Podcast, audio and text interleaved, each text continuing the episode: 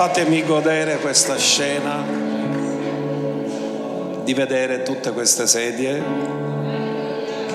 piene.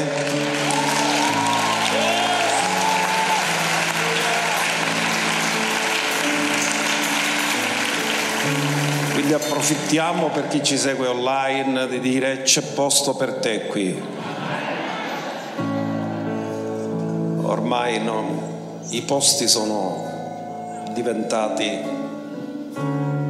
disponibili ed è una bella cosa, una bella scena. Allora vogliamo farvi vedere una slide riguardo il summer camp, ormai parliamo tutti inglese, ritiri spirituali estivi. Me la proiettate? Ah, è da, io ancora mi devo abituare. Allora ci sono delle novità, vedete 11 più, 14 più, 18 più, 18 più, poi ci sono quelle delle famiglie, ci sono le date, da domani ci si potrà già iscrivere. E c'è una novità, l'anno scorso abbiamo dovuto accorciare i giorni perché c'era bisogno di un giorno per la sanificazione di tutto. Quindi per gli adolescenti e i giovani quest'anno si ritorna che termina il sabato, non più il venerdì. Le famiglie lo manteniamo più breve, anche perché poi la domenica io sono sempre qua, non è che finisco il turno e non faccio niente. Quindi almeno per avere il tempo di prepararmi. Quindi le famiglie le faremo terminare il venerdì e mentre tutte le altre termineranno il sabato, quelli dei giovani, degli adolescenti che c'è più bisogno allungheranno. Quindi da domani ci si potrà prenotare. E ricordo sempre che siamo già collegati con Radio Zoe e vogliamo pregare. Ieri con il pastore Luca, sua moglie, il pastore Elia e sua moglie ed altri fratelli siamo stati a Catania. Come sapete c'era prevista la conferenza con il pastore Amir Zarfati e vogliamo stare vicini all'Apostolo Enzo, a Missione Paradiso e ad Amir perché ieri mattina alle 8 hanno trovato morto nell'albergo il suocero, che è un pastore pure di 74 anni. Così ci è arrivata la notizia mentre eravamo in viaggio, perché c'era la prima sessione prevista alle nove e mezzo, noi alle nove e un quarto già eravamo a Catania, ma l'Apostolo mi ha chiamato e mi ha detto che era successo questo problema e quindi veniva alterato tutto il programma perché è chiaro che avendo morto, visto morto il suocero che era morto lì, tra l'altro lui è ebreo, quindi qui un macello, carabinieri, quello che succede quando una persona di un'altra nazione muore in un'altra nazione è un grande problema. E quindi praticamente mi ha detto prega che Dio ti dia qualcosa, perché la farai tu la sessione, io non posso arrivare. E così durante il viaggio abbiamo pregato e ho condiviso una parola, l'atmosfera potete comprendere com'era però Dio è stato fedele, ha battezzato nello Spirito Santo 7-8 persone, ha guarito tante persone, e la presenza di Dio è scesa per consolare e noi vogliamo essere vicini all'Apostolo Enzo, alla Missione Paradiso, ad Amir Zarfati perché la conferenza stamattina continua nonostante quello che è successo ieri stamattina, lui, loro stanno facendo le sessioni, ho visto poco fa il collegamento, stanno regolarmente facendo i culti, quindi vogliamo fare sentire il nostro affetto, il nostro amore, la nostra vicinanza, la nostra preghiera perché sono cose che non si aspettavano né ora né mai e quindi vogliamo fare sentire la nostra vicinanza. Quindi vogliamo alzare le mani, vogliamo pregare, Padre, la tua grazia è sufficiente sempre. Ti chiediamo di benedire i fratelli della missione Paradiso e di fare qualcosa di meraviglioso, di straordinario, Signore, perché c'è stato questo tremendo attacco e Signore vogliamo chiederti che il dolore e l'afflizione non prevalga sull'unzione dello Spirito e sulla sensibilità allo Spirito. Tu hai sempre risorse infinite verso di noi per sovvenire tutte le nostre debolezze, bisogni, necessità E noi ti chiediamo che la tua mano potente sia su di loro per sostenerli in un momento che è stato così difficile come questo, ma tu, Signore, riscatterai i tuoi figli dando una parola profetica tremenda nel nome di Gesù. Amen.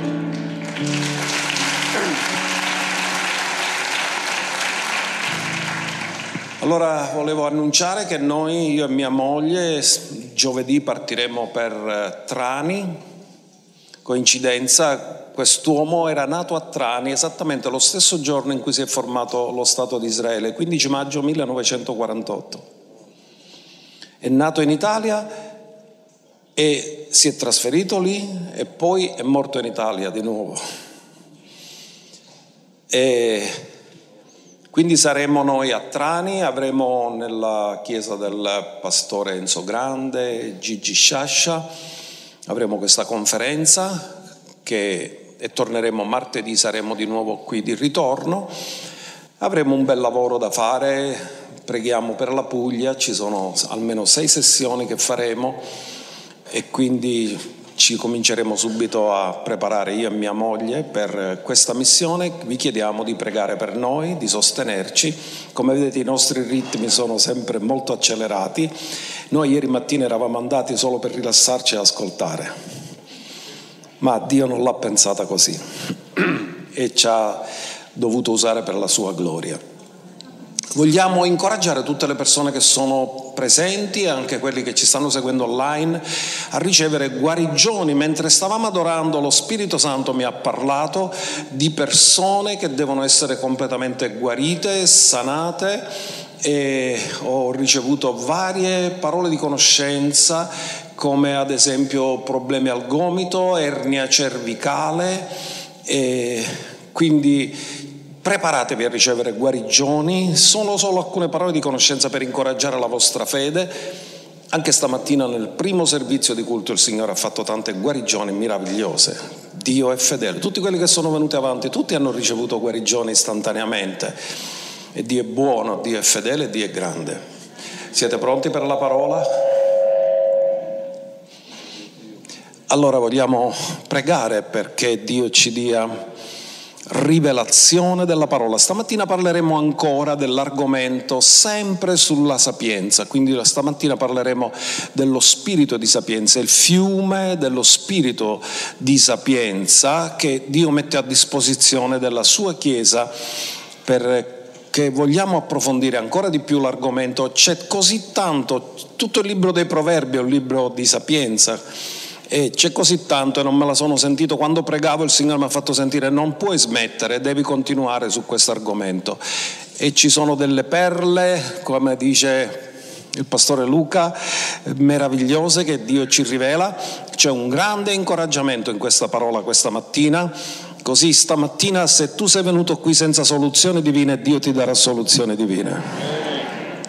Grazie Padre, che tu ci dai la rivelazione della tua parola Veniamo come piccoli fanciulli affamati di verità e tu la soddisfi per la tua grazia e ti benediciamo con tutto il nostro cuore, benediciamo chiunque sta ascoltando, chiunque è collegato, chiunque sta vedendo di presenza o online nel nome di Gesù. Amen e amen.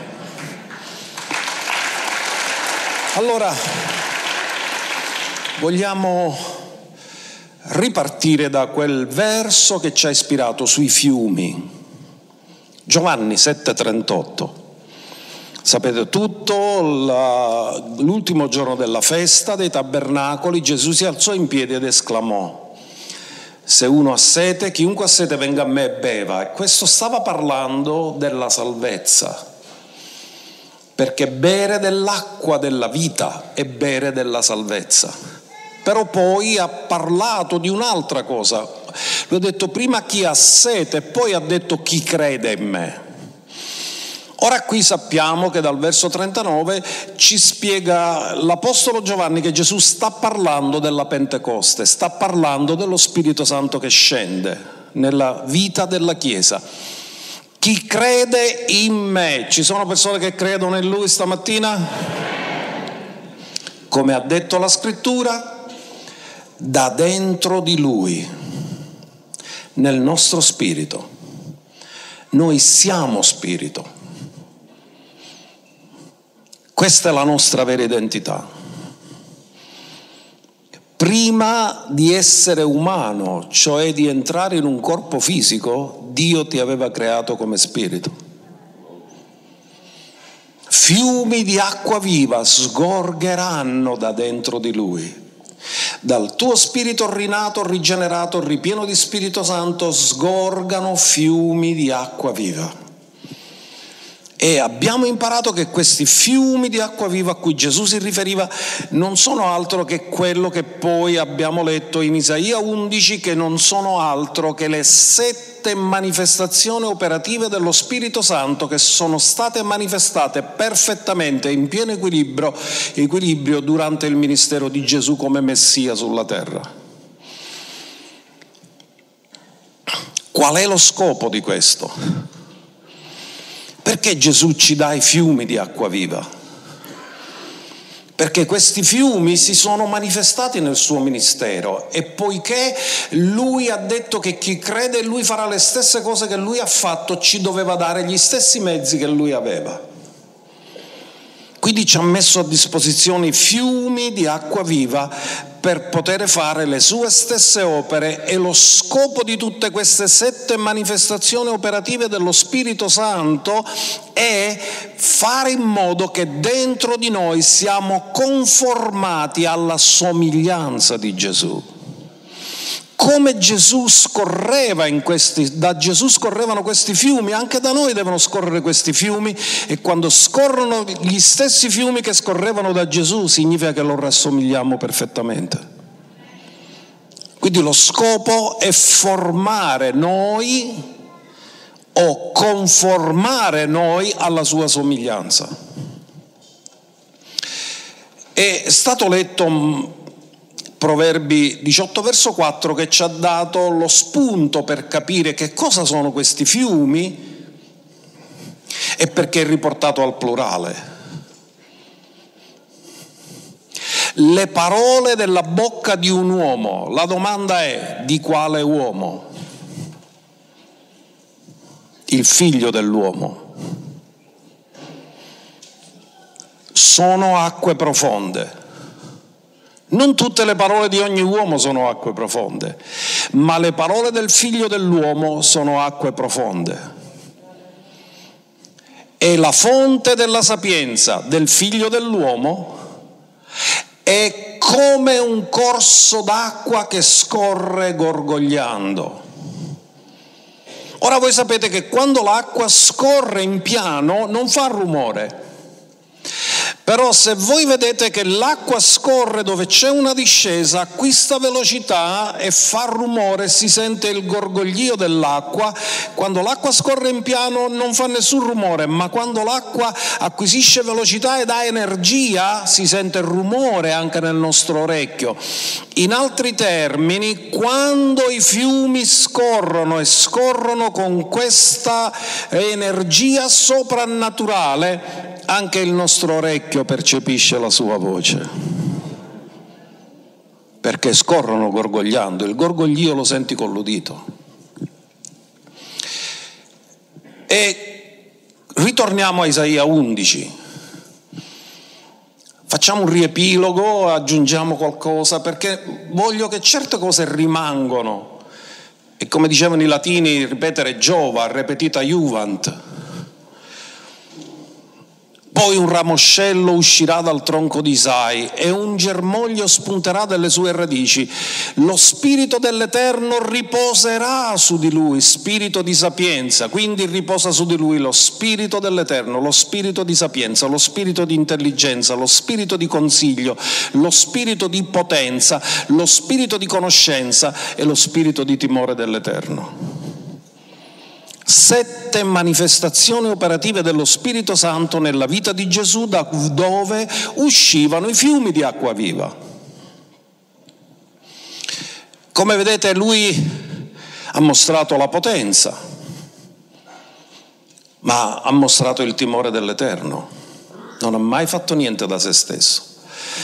Ha mostrato tutte queste sette caratteristiche in un assoluto pieno equilibrio soprannaturale E questo è quello che lui vuole che noi eh, possiamo vivere, perché lui è il modello, lui è il primogenito e noi dobbiamo seguire le sue orme, quindi tutte queste cose sono a nostra disposizione perché possono essere manifestate nella nostra vita. E io vi dico una cosa, quando queste cose sono manifestate nella nostra vita, le persone non vedranno più noi, vedranno Lui in noi.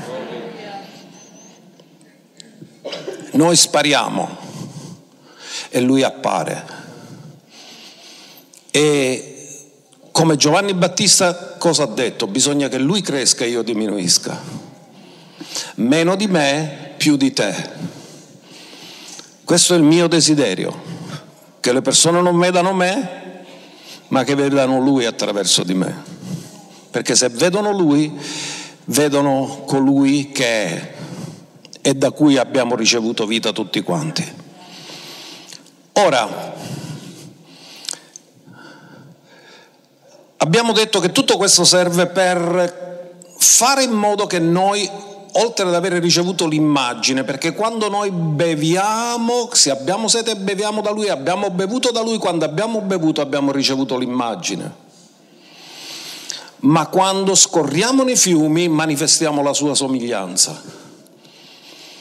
E lui è stato fatto per noi sapienza. Prima Corinzi 1.30 parla proprio di questo e dice che lui è stato fatto per noi. Grazie a lui voi siete in Cristo Gesù. Dove sei? Siamo stati posizionati in Cristo Gesù, il quale da Dio è stato fatto per noi. La prima cosa, guardate cosa viene citato, noi forse avremmo detto santificazione, redenzione o giustizia, ma la prima cosa che viene citata nella scrittura, lui è stato fatto per noi sapienza. Cristo è la sapienza. Più avanti vi dirò una cosa che Gesù stesso ha citato, che c'è stata una regina, la regina di Sheba, che è andata a trovare Salomone per la sua sapienza. E le ha detto come fa questo re a fare prosperare così tanto il suo popolo? Sapete che ai tempi di Salomone l'oro era più, diciamo, frequente delle pietre. Ce n'era così tanta ricchezza in Israele, c'era una prosperità tremenda e tutti vi dicevano ma come fa a fare prosperare tutti? Era la sapienza. E lei è andata. Ora Salomone ha ricevuto sapienza, ma Gesù è la sapienza. Quindi lui è al di sopra perché Dio l'ha fatto essere per noi sapienza, giustizia, santificazione e redenzione. E la volta scorsa abbiamo parlato di quell'esempio che in lui sono nascosti tutti i tesori della sapienza e della conoscenza. Ma ho trovato un verso che vi aiuta di più a capire. Vi ricordate la Pe e la Bet? che abbiamo proiettato la volta scorsa e vi ricordate che la Bet entrava esattamente nella Pe. Ma andiamo a vedere un verso che ce lo fa capire meglio rispetto a quello che abbiamo usato in Colossesi. Noi abbiamo usato Colossesi 2.3, ma mi piace di più Ebrei 1.2. In questi ultimi giorni Dio ha parlato a noi per mezzo di suo figlio. Parlare serve la bocca ha parlato per mezzo di figlio, il figlio è Bet.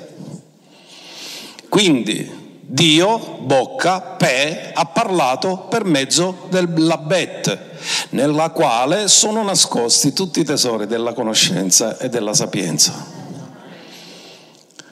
E dice che egli ha costituito erede di tutte le cose per mezzo del quale ha anche fatto l'universo. E scopriamo che questa parola, lui è la parola fatta carne che esce dalla bocca di Dio. Non di solo pane vive l'uomo, ma di ogni parola che procede dalla bocca di Dio e ce l'ha detto la parola fatta carne che è venuto a manifestare qui la parola per mezzo della quale ha creato tutte le cose, anche noi.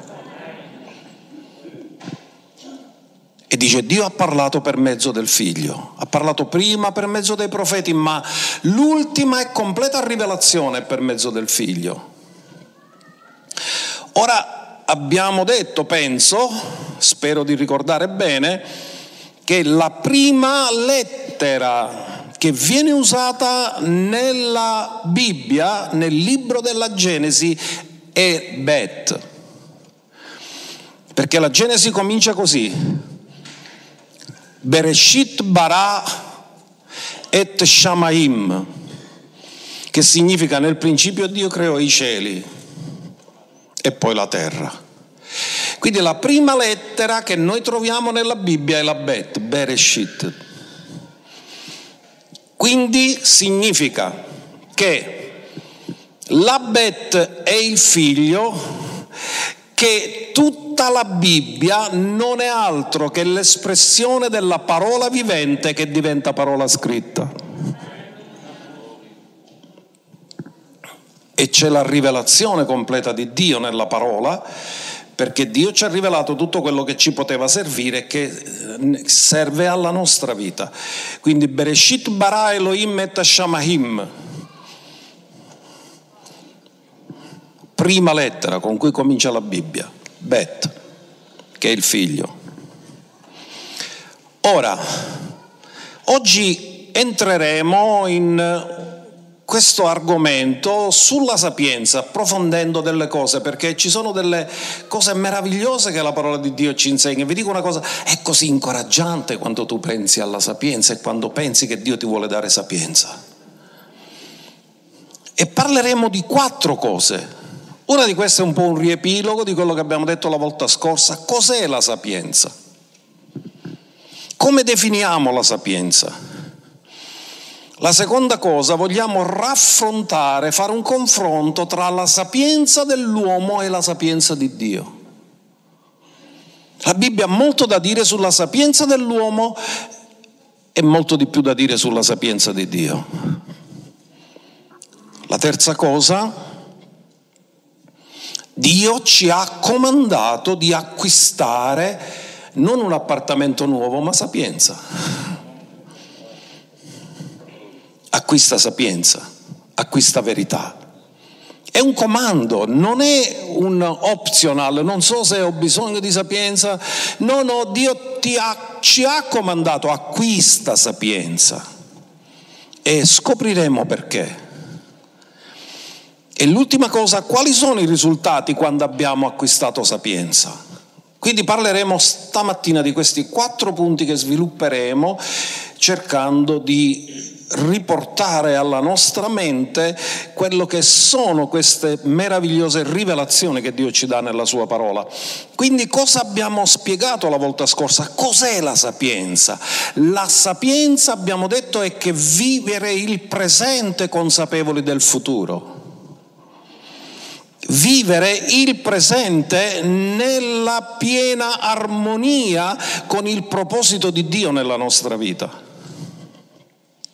Dio ha piani per noi, c'ha un proposito per noi, quando noi centriamo il piano di Dio e il proposito di Dio, significa che stiamo vivendo con sapienza perché siamo allineati perfettamente con la sua volontà. Poi abbiamo dato una versione un po' più lunga di questo, perché abbiamo anche detto che la sapienza è una percezione spirituale della realtà con gli occhi di Dio vedere le cose come Dio le vede. Ma abbiamo poi ah, dato una definizione più lunga, che abbiamo detto che la sapienza è la forza di Dio che ti fa dire ciò che devi dire, ti fa fare ciò che devi fare, ti fa pensare ciò che devi pensare e ti fa andare dove Lui vuole che tu vada. Quando hai la sapienza, i tuoi passi non andranno mai in un posto dove Dio mai entrerebbe tu vai solo nei posti dove Dio vuole che tu vai. E poi abbiamo spiegato che la sapienza non è mai passiva, è sempre legata a delle azioni, quindi la sapienza non è una filosofia, perché i greci usano la parola sapienza, è sofia, è l'amore per la sapienza, loro la chiamano filosofia, ma la sapienza secondo Dio non è filosofia, è azione basata sulla rivelazione. Quindi Andiamo a Giobbe. Sapete che Giobbe è il primo libro scritto nella Bibbia? Non è Genesi, è Giobbe. In ordine cronologico il primo libro è Giobbe. Ora Giobbe 28-28 ci dà una introduzione su quello che è la sapienza. E Giobbe dice, ecco temere il Signore, questo è sapienza. E noi sappiamo anche da altre scritture che dice che il timore di Dio è il principio della sapienza, quindi il timore di Dio ti introduce nella sapienza, non è la piena maturità della sapienza, ma è l'introduzione nella sapienza. In altri termini, se non impariamo il timore di Dio, neanche ci mettiamo piedi nella sapienza. E fuggire il male, questo può essere un bel testo per la prossima quando si parlerà di intelligenza e intelligenza. Intelligenza non è avere un quoziente intellettuale alto, intelligenza è fuggire il male. Questa è parola meravigliosa. Ora,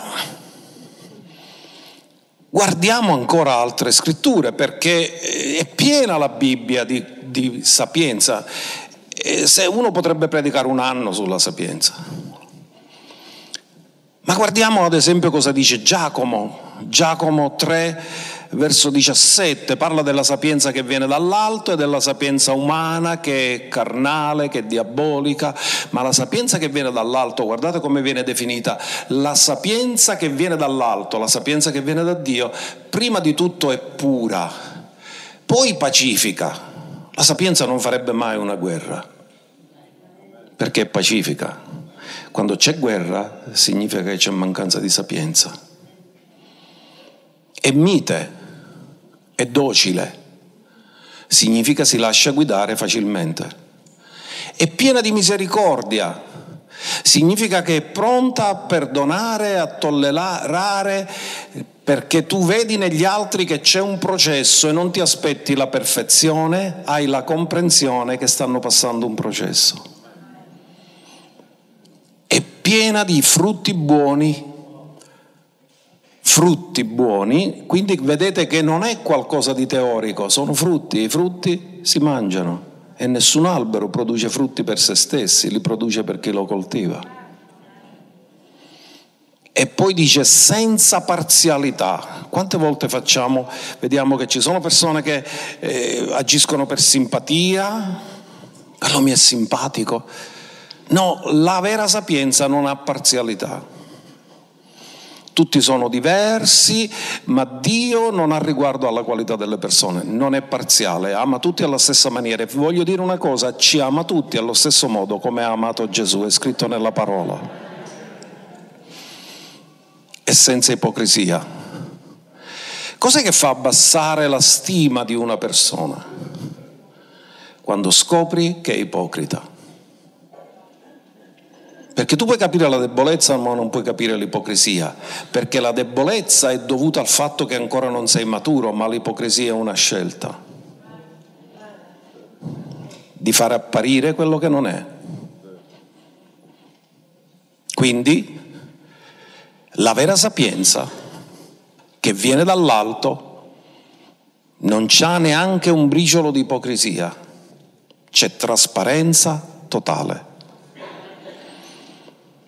E questo ti aiuta, perché io ti dico una cosa, nel cammino con Dio è così importante la trasparenza. Quando tu sei trasparente si vede colui che abita dentro di te, ma quando siamo ipocriti lo nascondiamo. Ora Giacomo ci sta dando queste meravigliose perle Ora vi voglio dare anche due scritture dal libro dell'Ecclesiaste.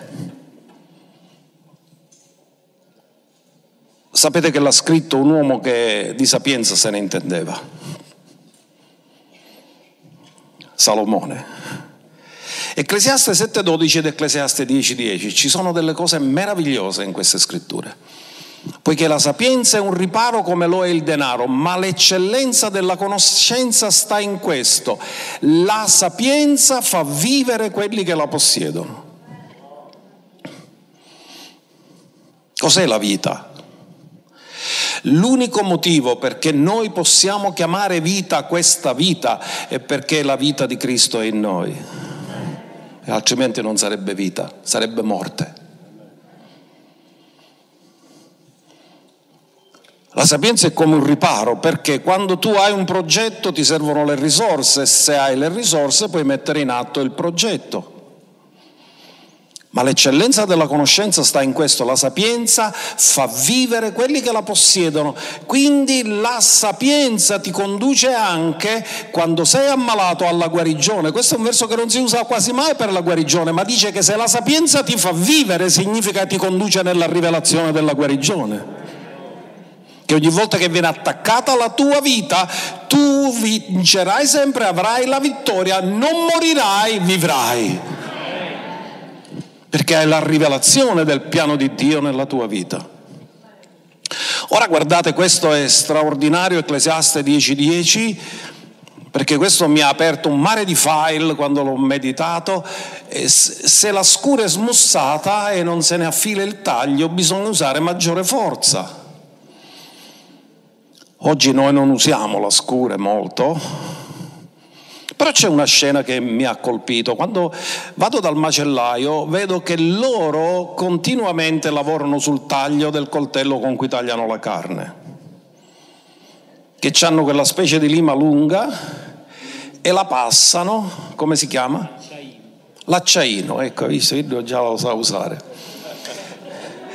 E affilano il taglio perché se il taglio è fatto bene tu fai poca fatica a tagliare, però quando il taglio si diventa azzannata, sazzanna, come ci rivedono una poco, l'hanno azzannato.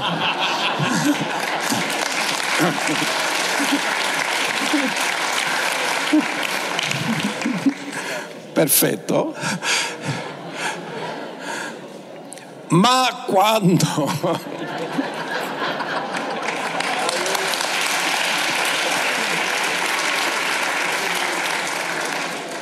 ma se non si affila il taglio uno è azzannato e bisogna fare maggiore forza.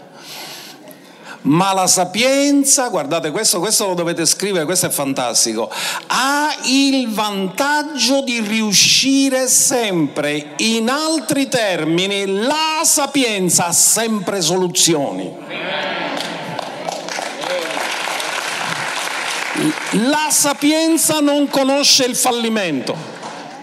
La sapienza ha sempre la via per darti la soluzione divina.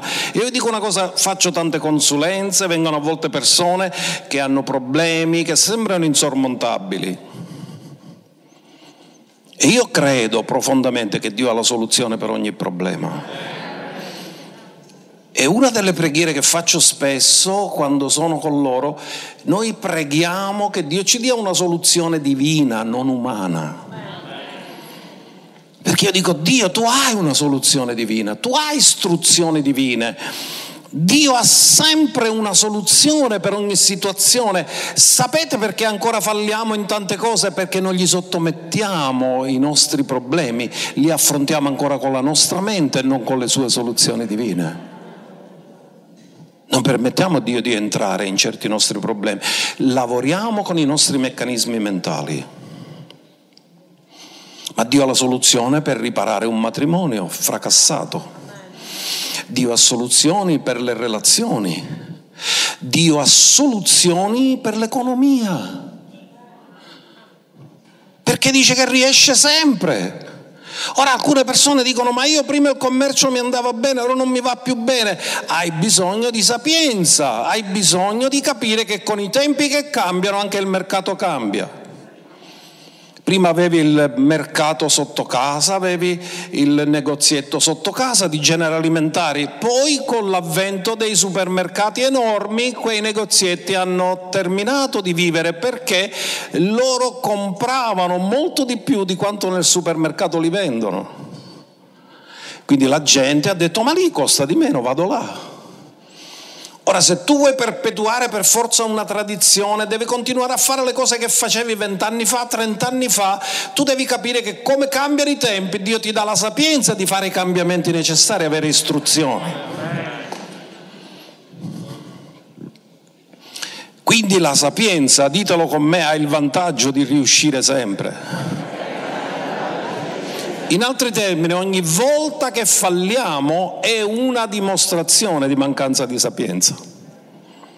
E cos'è la cosa dove noi falliamo? Che significa fallire il bersaglio? Qualcuno di voi mi ricorda cosa significa fallire il bersaglio? Significa peccare. In altri termini, ogni volta che pecchiamo non abbiamo interpellato la sapienza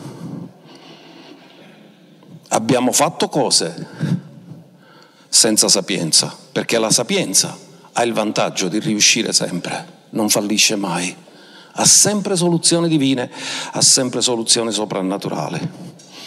Ora vi do un'altra scrittura molto interessante in Isaia 33, 5 e 6, poi passeremo al secondo punto. Il, confronteremo la sapienza umana con la sapienza divina. L'Eterno è esaltato perché abita in alto, egli riempie Sioni di equità e di giustizia e sarà la sicurezza dei tuoi giorni. Cosa sarà l'Eterno? La sicurezza dei tuoi giorni. Quindi qualsiasi giorno tu passi, io sono con voi tutti i giorni, fino alla fine dell'età presente. L'Eterno sarà la sicurezza dei tuoi giorni, la forza della salvezza, sapienza e conoscenza e il timore dell'Eterno sarà il tuo tesoro.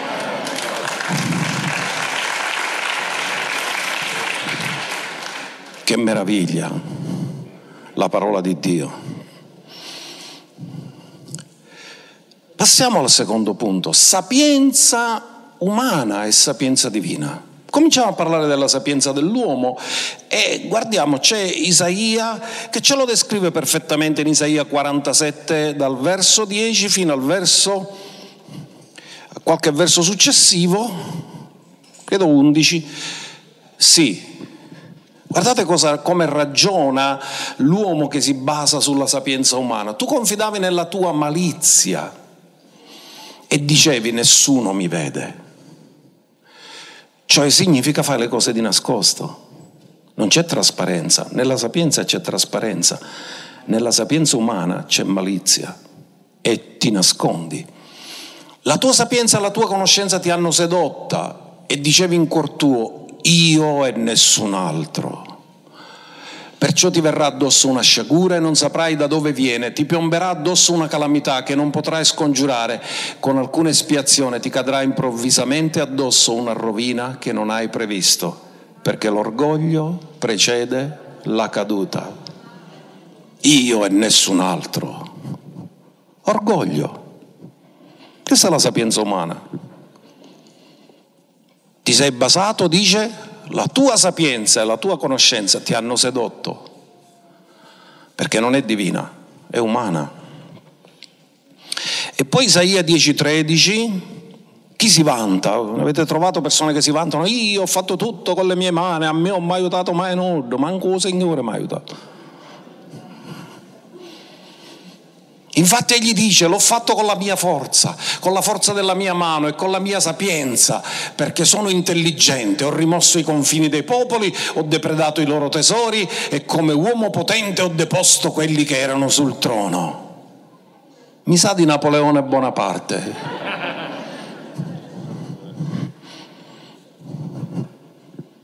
Solo che aveva previsto che a Waterloo entro mezzogiorno avrebbe vinto ma la sua sapienza lo ha portato a una sconfitta tremenda e atroce. Io, io, io. Io ho rimosso i confini dei popoli, ho depredato i loro tesori e come uomo potente ho deposto quelli che erano sul trono, io con la mia sapienza. Appena ci mise la corona antesa a Napoleone e due zampi sopra, Dio me l'ha data e guai che me la tocca, ma se te l'ha dato Dio, che te la va a toccare?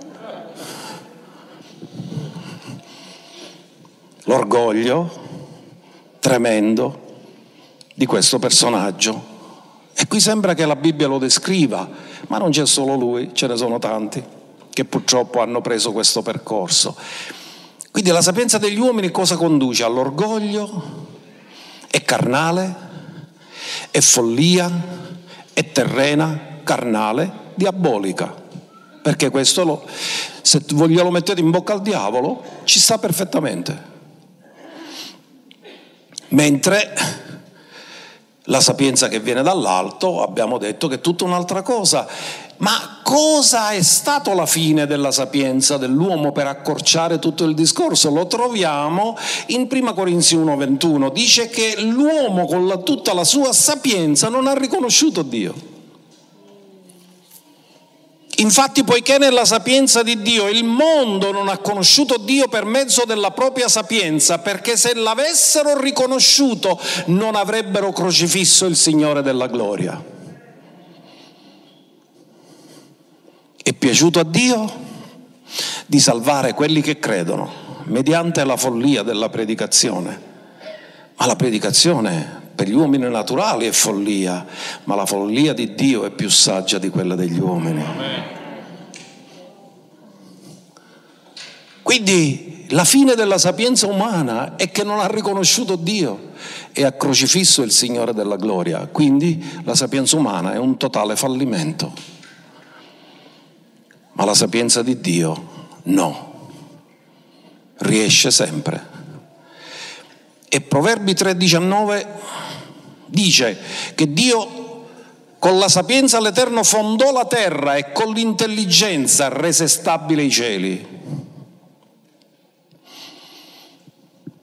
Quindi la terra è stata fatta con assoluta sapienza. I cieli sono stati resi stabili da lui. E guardate anche, lui ha stabilito il mondo, come scritto nel Salmo 104, verso 24, e qui c'è una scrittura che interessa ognuno di noi. Quanto numerose sono le tue opere, perché la sapienza si manifesta sempre con azioni, con opere. O Eterno, tu le hai fatte tutte le tue opere con sapienza e la terra è piena delle tue ricchezze. Cioè la terra ha tutte le risorse per fare stare bene ognuno, il problema è che alcuni si sono catturati le tue risorse, le mie.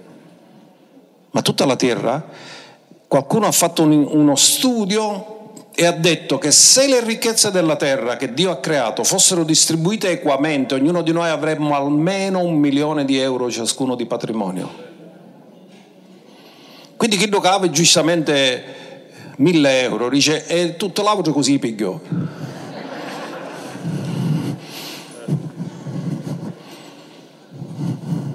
L'avidità degli uomini. Ma Dio ha fatto la terra piena di, delle ricchezze. Nessuno dovrebbe essere povero sulla terra. Nell'intenzione originale di Dio non erano contemplati i poveri. Gesù ha detto dopo la caduta i poveri li avrete sempre con voi, ma quando ci sarà il regno che non avrà mai fine, mai più ci sarà povertà. Tutti staranno bene. Ma guardate cosa dice, tu le hai fatte tutte con sapienza. Quanti di voi sapete che Dio ci ha creati e ci ha fatti? Dillo, io sono stato fatto con sapienza e nella sapienza di Dio. Dio ti ha creato per adempiere un proposito, ha creato te per un proposito e ha creato un proposito per te e lo ha fatto perché l'ha fatto con la sua grande sapienza. Nessuno si senta inutile perché tu sei opera delle sue mani.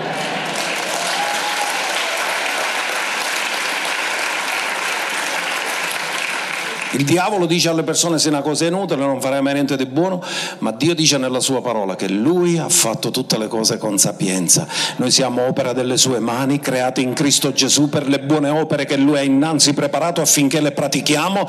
Noi non siamo persone inutili, noi siamo stati creati e fatti con la sapienza di Dio.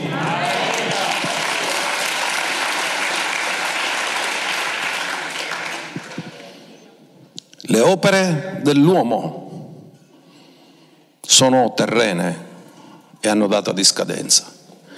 Tutti vogliono avere fama, tutti vogliono avere i like quando fanno un, un post. E tutti dicono, ah ma io qui ci ho preso 5.000 like. E basta che Dio dice, I don't like e finiranno tutti i like.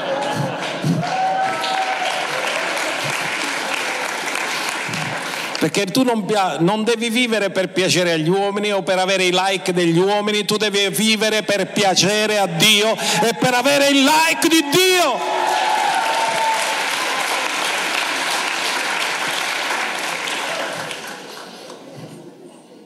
ciò che l'uomo fa degenera e decade e sarà anche dimenticato.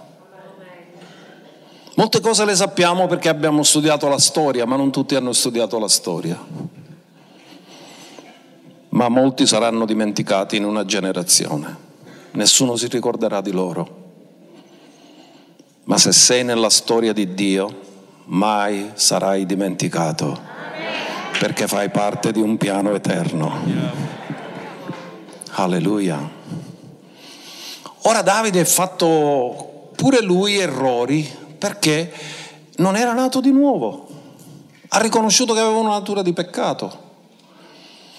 E nel Salmo 51, voi sapete che lui il Salmo 51 e il Salmo 32 sono i salmi dove Davide con la sapienza di Dio ammette tutta la verità, confessa il suo peccato. Lui per un anno non ha confessato il suo peccato, è stato ipocrita.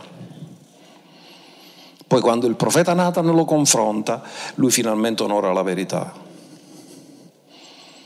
E quando si pente, scrive cose meravigliose che ti danno l'idea quando veramente sei pentito. Sono dei monumenti per capire se realmente c'è stato pentimento nella tua vita. Tu leggi quello che Davide ha detto e tu dici se io mi sento così significa veramente sono pentito e dice ma a te piace la verità che risiede nell'intimo. Davide sapete che per un anno ha nascosto quello che era successo. Poi dice ti piace la verità, io mi sono nascosto. Arriva a capire la verità mi rende libero, devo dichiarare la verità. E poi disse e mi insegni la sapienza nel segreto del cuore. Dio gli parlava nel cuore e lo ha portato a un pentimento e un ravvedimento vero che ha portato un grande cambiamento e Dio siccome ha visto questo grande cambiamento non gli ha rimosso il regno. Ma lui cosa ha detto? Tu mi insegni, mi ammaestri la sapienza nel segreto del cuore. Davide ha riconosciuto che tutto il suo cambiamento era frutto dell'insegnamento di Dio, che gli ha detto figlio, ravvediti, ritorna alla verità, non ti nascondere, hai sbagliato, ammetti il tuo peccato. Difatti Davide, vi ricordate una cosa, la sapienza di Davide, non ha peccato con Battisceba, ma vi ricordate che mai una volta ha nominato Battisceba? Ha detto io ho peccato contro l'Eterno. Non ha detto noi abbiamo peccato, ha detto io ho peccato non ha accusato nessuno, si è preso tutte le responsabilità. Normalmente quando una persona non è pentita te ne accorgi dal fatto che accuserà gli altri e troverà scusanti, ma quando una persona è veramente pentita non accusa nessuno e si assume le sue responsabilità. Allora, terzo punto, siamo stati comandati ad acquistare sapienza. C'è un avenno. Ieri mentre eravamo in macchina il pastore Luca parlavamo di qualcosa e fa me, li, incarti 3 kg. Ma la sapienza non si vende a chili. Come la possiamo acquistare? Intanto vediamo il comando che Dio ci ha dato in Proverbi 4, verso 5. Guardate cosa dice. Acquista sapienza acquista intendimento, non dimenticare le parole della mia bocca e non allontanartene. Ora qua c'è una, si aprono tanti file leggendo questo verso, perché ad esempio se tu stai combattendo per ricevere la tua guarigione, il nemico cercherà di farti allontanare dalla parola di Dio che è sapienza pura, per farti dubitare. O se Dio ti ha fatto delle promesse, il nemico cercherà sempre di farti allontanare da quello che Dio ti ha detto, perché il conflitto è sempre questo. E Dio ha detto acquista sapienza, acquista intendimento, non dimenticare le parole della mia bocca, perché io ti dico una cosa, che a volte Dio ci ha parlato e noi dimentichiamo cosa ci ha detto. Cosa ha detto Gesù? Lo Spirito Santo vi ricorderà le cose che vi ho detto, non vi dirà cose nuove, a volte avete solo bisogno di ricordare quello che già vi ha detto. E poi dice, non dimenticare le parole della mia bocca e non allontanartene. Vi faccio un esempio per farvi capire. Quando Gesù disse la parola a Pietro che voleva camminare sulle acque, cosa gli ha detto? Pietro gli ha detto comandami di venire da te e Gesù cosa gli ha detto? Vieni. E Pietro ha guardato Gesù e ha ubbidito la sua parola.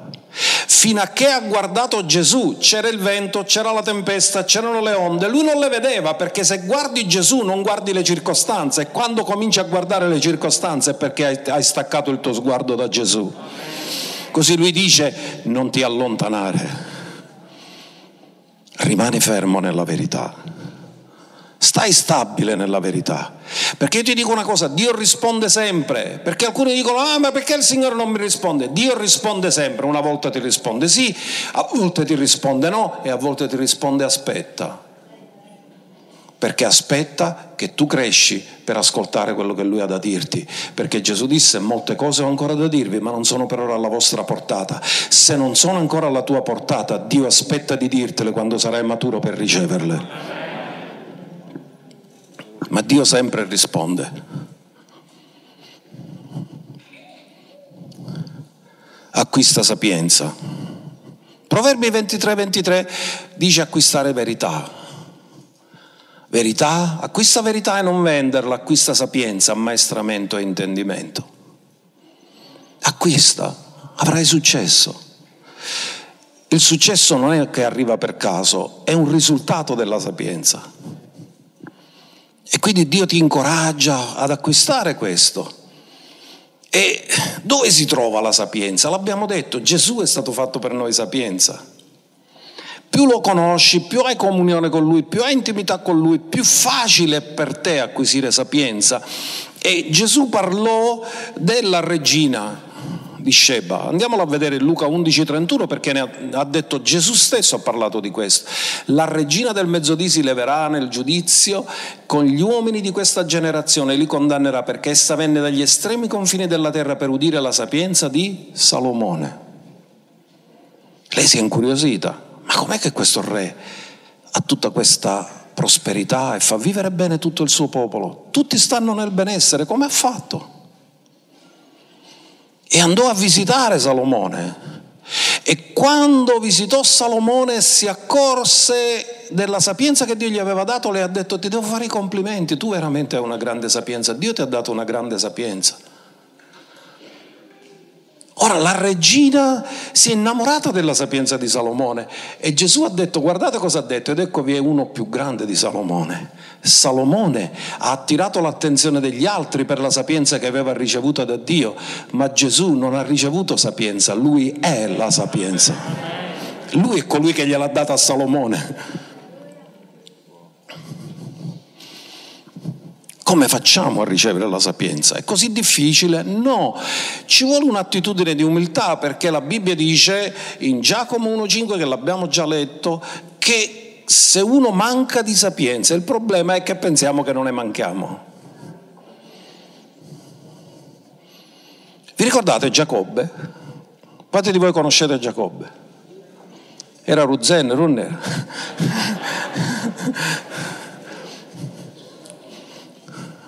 Abitava vicino da te, soppiantatore, imbroglione. Giacobbe non chiese sapienza a Dio, era intelligente, se la sbrigava lui con lo stipendio col suocero. Fino a che non ha dovuto incontrare Esaù che lo voleva ammazzare. Alla fine ha detto no, non ce la faccio stavolta con la mia sapienza, non ce la faccio con la mia intelligenza, non ce la faccio con le mie strategie. Ora ho bisogno di lui e non lo lascerò andare se non mi avrà benedetto. In altri termini ha capito che mancava di sapienza, perché si era fatto tutte le strategie, ora divido in metà, se ammazza quelli mi restano gli altri. Poi alla fine ha capito che non funzionava. È andato e ha detto non ti lascerò andare se non mi avrai benedetto ha riconosciuto la sua carenza ha riconosciuto la sua mancanza e tu chiedi aiuto a Dio ogni volta che riconosce le tue carenze e le tue mancanze e quelli sono atti di umiltà in cui riconosci che tu hai bisogno dell'aiuto di Dio. Se qualcuno manca di sapienza la chieda a Dio che dona a tutti liberamente senza rimproverare e gli sarà data, dillo mi sarà data. Dio ha piacere di darti la sapienza e non ti rimprovererà mai ogni volta che gli chiedi, Signore, dammi le tue soluzioni, dammi la tua sapienza. Quali sono i risultati? Ora andiamo al quarto punto, i risultati della sapienza. E quando parliamo del tabernacolo, noi parliamo sempre di Bezzalelle o Liabbe, non ce li mettete come nome ai figli perché prima che li chiamate già sei nero. Bezzalel, Oliab,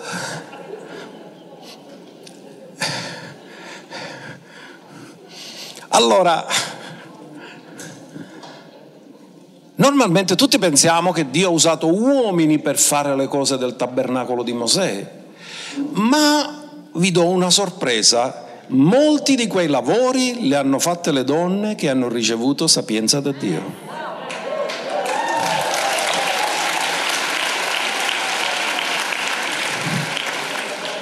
E stamattina vi parlerò come si fila la lana caprina. Le donne l'hanno fatto, l'hanno imparato. Guardate, Esodo 35, 25 e 26. Tutte le donne abili, tutte le donne, tutte le donne dicano donne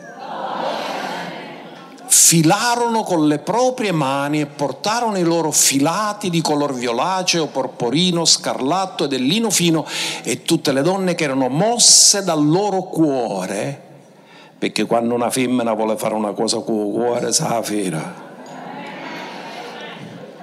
ed avevano delle abilità, filarono del pelo di capra, lana caprina che non è come la lana delle pecore, è più difficile. Ci vuole un'arte a filare la lana caprina. E loro, poiché erano richieste queste cose nel tabernacolo di Mosè, Dio ha dato loro una sapienza e loro hanno prodotto il materiale che poi hanno usato per montare il tabernacolo. Non solo Oliab e Bezzalel, ma anche le donne hanno avuto la loro parte. Ora guardate nel verso 35 cosa ha prodotto la sapienza in queste donne. Dio le ha ripieni della sapienza, dello spirito di sapienza, del fiume di sapienza, di cuore per eseguire ogni sorta di lavori, intagliatore, disegnatore, ricamatore, tessitore di colore violaceo, porporino, scarlatto, di lino fino, in grado di eseguire qualunque lavoro e di ideare disegni artistici. In altri termini, la sapienza ti trasforma in un artista.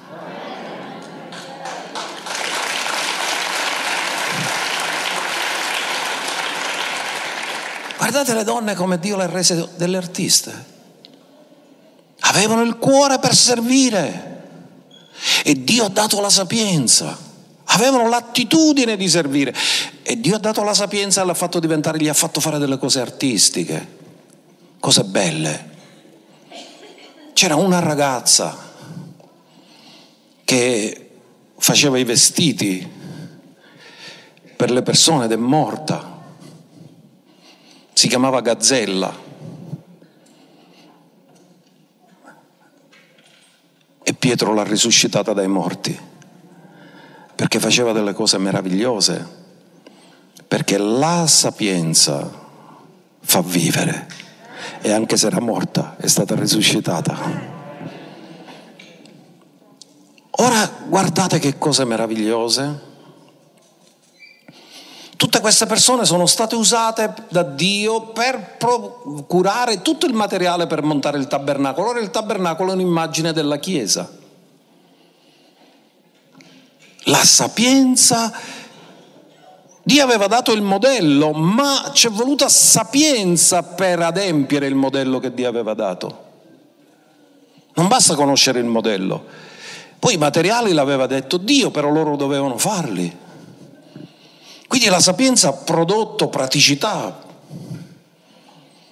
ha prodotto risultati pratici, ma anche nel Nuovo Testamento, se ci fate caso, eh, sono state scelte persone che dovevano essere ripiene di spirito e di sapienza. Tu dici, ma che dovevano fare? Servire alle mense.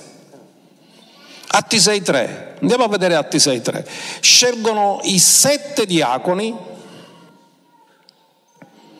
e cercano delle caratteristiche loro, gli apostoli, prima di dare loro l'incarico e dicono, pertanto fratelli, cercate di trovare fra voi sette uomini dei quali si abbia buona testimonianza, ripieni di spirito e di ai quali affideremo questo incarico. In altri termini, come per fare il tabernacolo che rappresentava la Chiesa dell'Antico Testamento, nella Chiesa del Nuovo Testamento, qualsiasi cosa fai la devi fare con l'unzione e la sapienza di Dio. Perché non stai facendo una cosa qualsiasi, stai facendo una cosa per la casa di Dio. Ogni servizio che tu fai è sacro per il Signore. Dice, ma io faccio le pulizie, ma tu fai le pulizie nella casa di Dio e tu pulisci i bagni dei santi. Tutti vanno in bagno, ma non tutti quelli che vanno in bagno sono santi. E tu hai il privilegio di pulire. Anche quello, pensate quando Gesù era ospite qua in casa, voi pensate che le donne non andavano a pulire il bagno, non glielo facevano trovare pulito? Non era quello anche un segno di ospitalità? Era, mica era uno qualsiasi, era Gesù, era il figlio di Dio. E con Dio tutto acquista significato, tutto acquista sapienza. Allora, guardate, ora l'Apostolo Paolo dice che come nell'Antico Testamento, nel Nuovo Testamento, il fiume dello spirito di sapienza donato al credente viene donato per adempiere le cose del regno di Dio. Gesù a 12 anni aveva la sapienza di sapere qual era il suo proposito nella vita e discuteva con i dottori e ha parlato con Maria e gli ha detto a Maria e Giuseppe, voi non lo sapete voi che io sono qui per fare gli affari del Padre mio? Ora guardiamo Paolo. Il principio della sapienza è il timore dell'Eterno, però poi c'è una sapienza per i maturi. Dove lo troviamo? Prima Corinzi, capitolo 2, verso 6 e 7. Or noi parliamo di sapienza fra gli uomini maturi. Il principio è il timore, ma poi si deve entrare nella maturità ma di una sapienza che non è di quest'età, né dei dominatori di quest'età che sono ridotti al nulla, ma esponiamo la sapienza di Dio, misteriosa e nascosta, che Dio aveva prima dei secoli predestinata alla nostra gloria. Mamma mia, c'è un piano glorioso e tu vieni a saperlo sai una cosa che Dio ti ha destinato, ha destinato molti figli alla gloria e che tu sei destinato alla gloria e che il tempo che stiamo vivendo qui sulla terra ha un significato per prepararci a sapere ereditare la gloria? La tua vita non è senza senso, la tua vita qui ha un piano preciso perché Dio ti ha destinato alla gloria.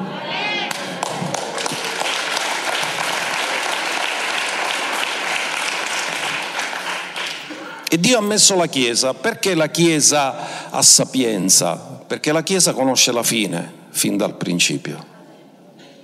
L'unica che sulla terra conosce la fine. Perché se voi parlate con uno del mondo e gli dite l'Apocalisse, loro pensano distruzione, morte. Ma Apocalisse significa rivelazione. Loro l'unica cosa che vedono è la tribolazione. Ma noi invece vediamo la gloria. Gesù ha detto quando queste cose avvengono non è che vi pigliate le pillole, l'ansiolitico e l'antidepressivo, ha detto alzate il vostro capo, la vostra redenzione è vicina. Mentre per gli altri diventa motivo di ansia, per noi diventa motivo di lode, perché la Chiesa è profetica.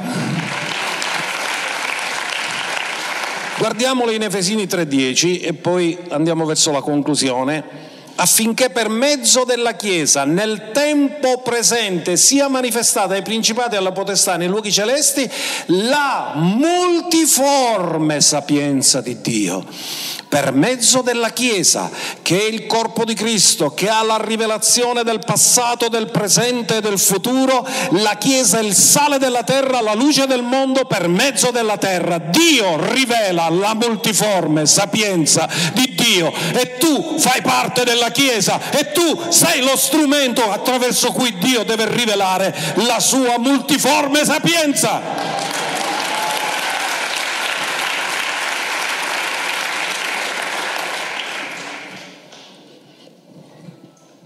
Qual è lo scopo finale del cristianesimo? Ce lo rivela Romani 8:29.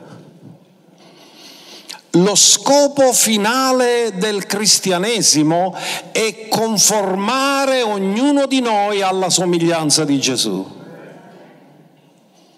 perché dice quelli che li ha preconosciuti, li ha anche predestinati ad essere conformi all'immagine, ma qui è meglio somiglianza, perché nel greco c'è la stessa parola che può essere tradotta immagine o somiglianza, ma come possiamo dire che qui eh, eh, la parola tradot- dovrebbe essere tradotta somiglianza?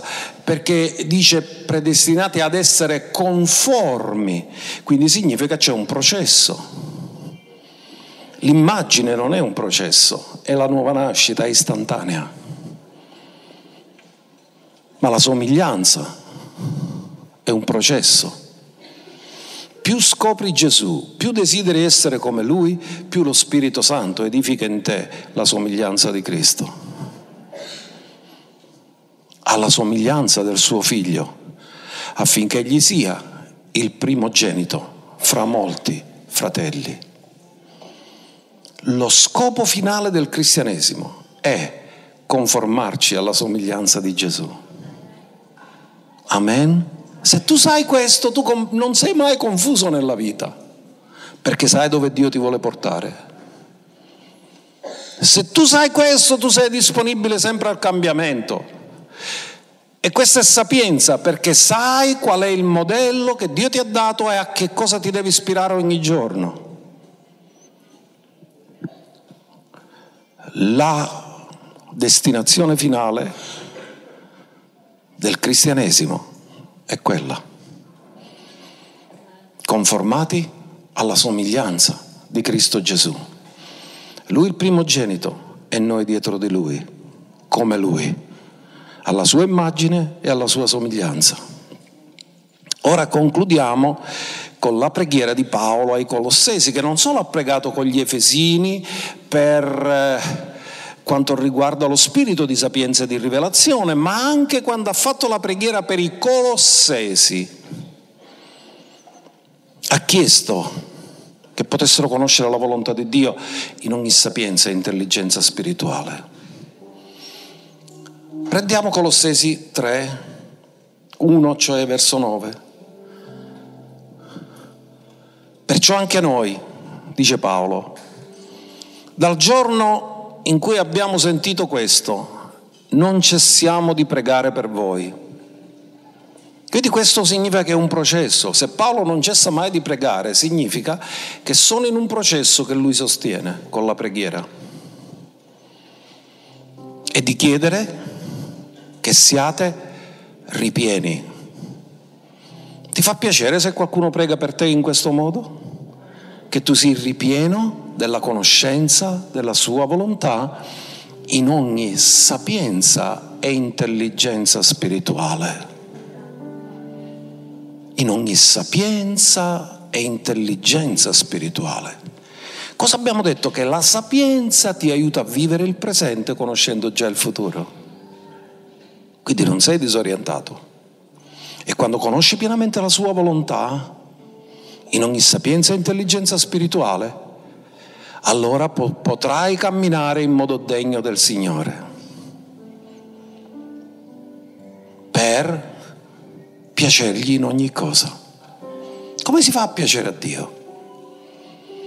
Il giusto vivrà per fede e senza la fede è impossibile piacere a Dio.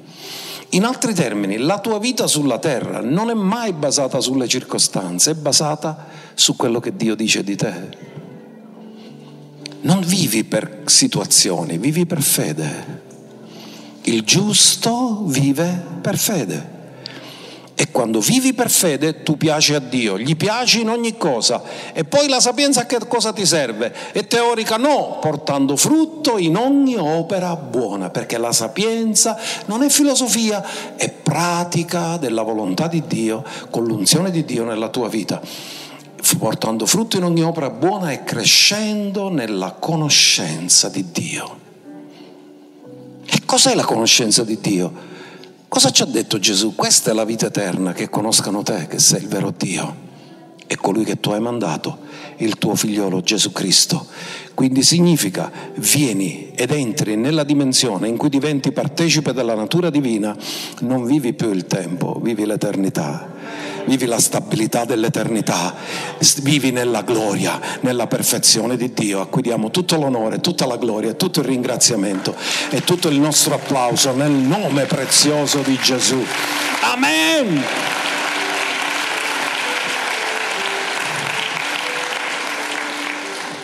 Alleluia.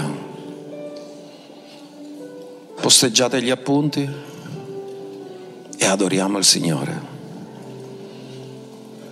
Che meraviglia la sapienza. La sapienza è il vantaggio di riuscire sempre. Dillo, quando uno riceve sapienza non può fallire. Non fallisce mai. Alza le tue mani. Stamattina avete ricevuto il canto, siete pronti a farlo di nuovo? Leggi le parole che hanno fatto un canto sulla definizione della sapienza e lo vogliamo cantare stamattina. Alza le mani e la presenza di Dio fatela arrivare, la testa fino all'ugna rupiere.